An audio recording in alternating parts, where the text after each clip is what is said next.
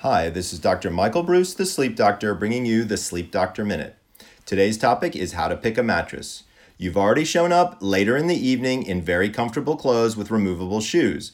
You've also brought your own pillow and identified at least three mattresses doing internet research as to what you want to try. Step three is to get into your starting sleep position.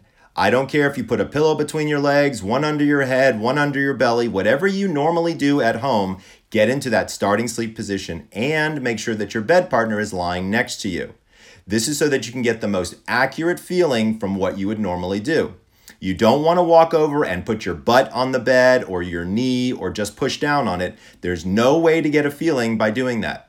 Next, you must lie there relaxed with your eyes closed for five to seven minutes. I suggest you set a timer on your phone to do that. The reason is is that when you lie down, your blood flow changes and it takes 5 minutes to recalibrate. If you aren't recalibrated, you can't feel the bed and you're not going to get an accurate feeling if this is the right bed for you.